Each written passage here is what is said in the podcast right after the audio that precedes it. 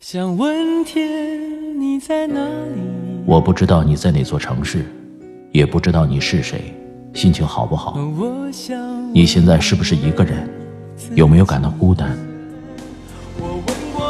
从前书信很慢，穿越城市，我为你寄出一份从前的怀念。二零一七年新款台历正在预定。我是拿铁，二零一七年让我们听到更多精彩。个人微信：拿铁味道拼音字头二零一六。城市的夜晚，听见花开。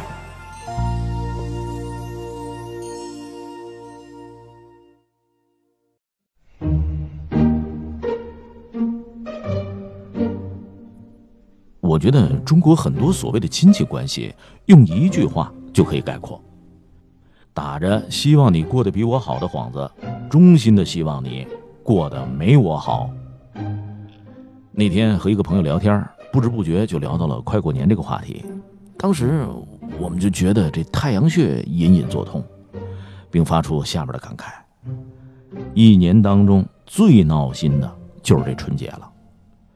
虽然春节是全国放假，不用上班，照理来说应该是人人盼望的节日，但我只想发自内心的说一句：比起去见 N 多个亲戚，吃吃喝喝，明枪暗箭，被攀比、被审问、被各种无底线的关心，我是真的宁愿去上班。不能睡懒觉了也没关系，比起每天应付来串门的七大姑八大姨的嘴巴，那上班真的就变成了一件特别轻松美好的事儿。记得以前我在读书的时候，他们会不停的问我，说考试成绩考了多少分啊，班上第几名啊。我如果没他们家孩子考得好，他们就会说，哟，你怎么还没你堂姐考得好啊？你看看你表弟的数学，他们老师都夸他呢。我如果比他们家孩子分数高，他们就会说，哼，你这死读书是没什么出息的。你看看你堂姐，那性格多好。你表弟这回就是粗心。毕业之后，他们又会问：“哎，你找到工作没有啊？有男朋友吗？”我如果说没有，他们就会说：“什么？你连工作都没找到？你看你堂姐多能干，一毕业就签了公司。什什么？这么大了还没男朋友？那当心嫁不出去当剩女啊！”你表弟的女朋友都换了好几个了。你如果说有了工作，也有了男朋友，他们又会这样问：“那什么工作啊？年薪多少啊？你男朋友是哪儿人？”我老老实实的报出工资和男朋友的情况，他们又会说：“哎呀，这一个月才三千块，你堂姐现在都拿年薪了。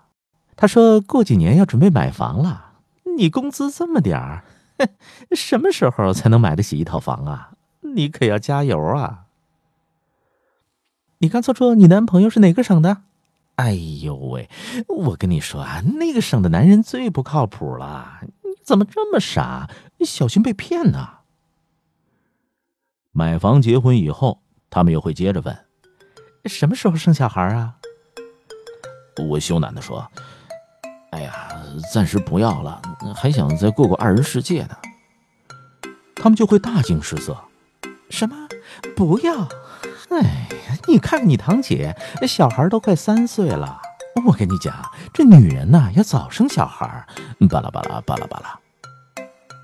有了小孩之后，他们又会问：得抓紧要二胎了。我羞赧的说：哎呀，暂时不考虑。什么？不考虑，你看看你堂姐，二胎都快三岁了。我跟你讲，只要生了二胎，那你老公才不会嫌弃你。呃，巴拉巴拉巴拉巴拉，脑袋发炸吗？我都炸了十多年了。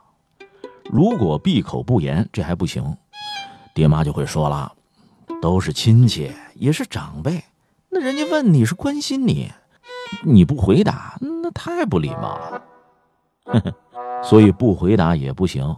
可是这些亲戚真的是因为关心你才问的这么详细吗？我朋友说了这么一个事儿，他说以前他也认为那些亲戚不过就是碎碎的，毕竟春节这么无聊，大家凑在一块儿，总得找点话题，不然就太尴尬了。所以，每当亲戚们问他一些没底线的私人问题，虽然觉得比较反感，但也总是在劝慰自己：“哎，都是亲戚嘛，说说也没关系。”后来，这个朋友和男朋友分手了，原因是男方劈腿。这朋友很爱男友，因此受到了很大打击，差点没去自杀。好不容易才恢复点元气，转眼又到了春节。朋友说，他那时候瘦到只有八十多斤，就像个行尸走肉，所有人都能看得出他心情不好。他爸妈也早对亲戚们说了他失恋的情况，但他不甘寂寞的二姨偏偏要来明知故问。呀，瞧瞧瞧瞧，你怎么过年都不高兴啊？听说你跟男朋友分手了？哎呀，我早就看出那个男人不是个好人。听说你跟他还同居了三年？哎呦，你今年二十五了吧？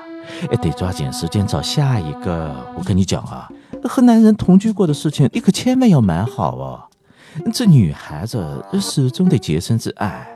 婚都没结就跑去和男人同居，你傻呀？你看看你妹妹，那才机灵呢。这孩子从小心眼就比你多，二姨从来不操心。他们俩都准备五一要结婚了，你要赶快哦。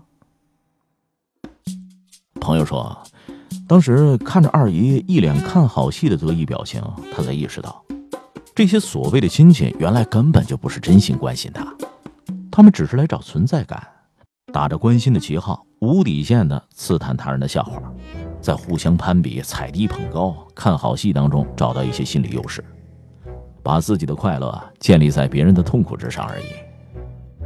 和那些村里没节操、探听别人家隐私的长舌妇比起来，其实根本没有区别。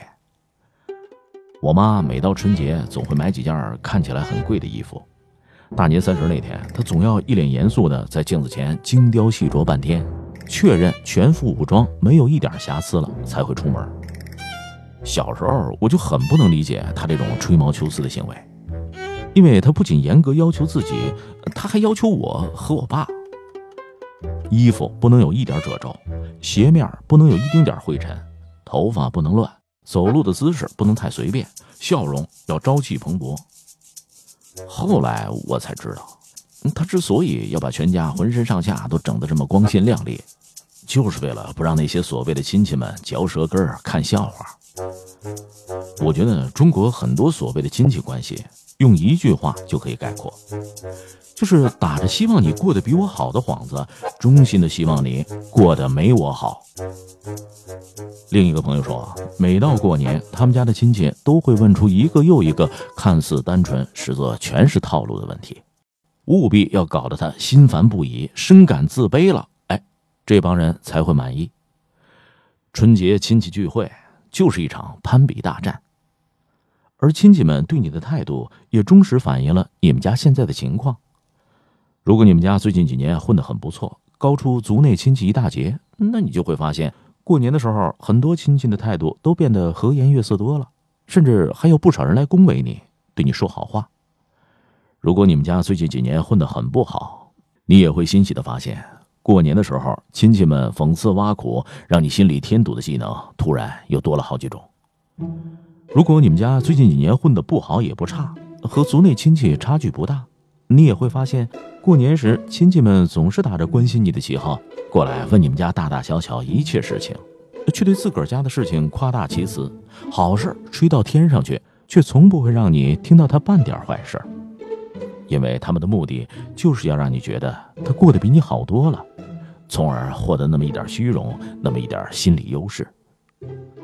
有一回，我忍无可忍，就对某位过分的八婆亲戚说了一句话：“我说，说了这么多，关你什么事儿啊？”我妈赶紧私下教育我说：“大家都是亲戚，没有必要撕破脸。当你落魄的时候，或许亲戚还会帮你一把呢。”我深表怀疑，在你不落魄的时候，都一定要把快乐建立在你痛苦之上的人，哦，会在你落魄的时候画风突变，成为圣母的代表。我看落井下石还差不多。飞黄腾达的人身边总会围绕一大群最讲亲情的亲戚，而当人处境艰难的时候，却往往只落得孤家寡人。当然，不排除有一些亲戚是很善良的，只是在如今的物质时代，这样的亲戚真是太少了。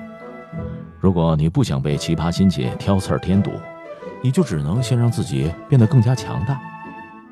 强大的人不好惹，只有当你强大了，为了利益的需要，他们才不敢对你及你的家人太过放肆。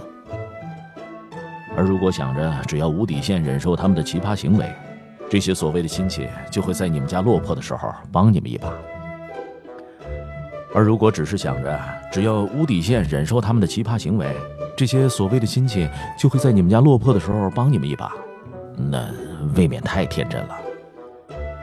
除了至亲好友，这些各自为营的所谓亲情，有时反而才是最世故的东西。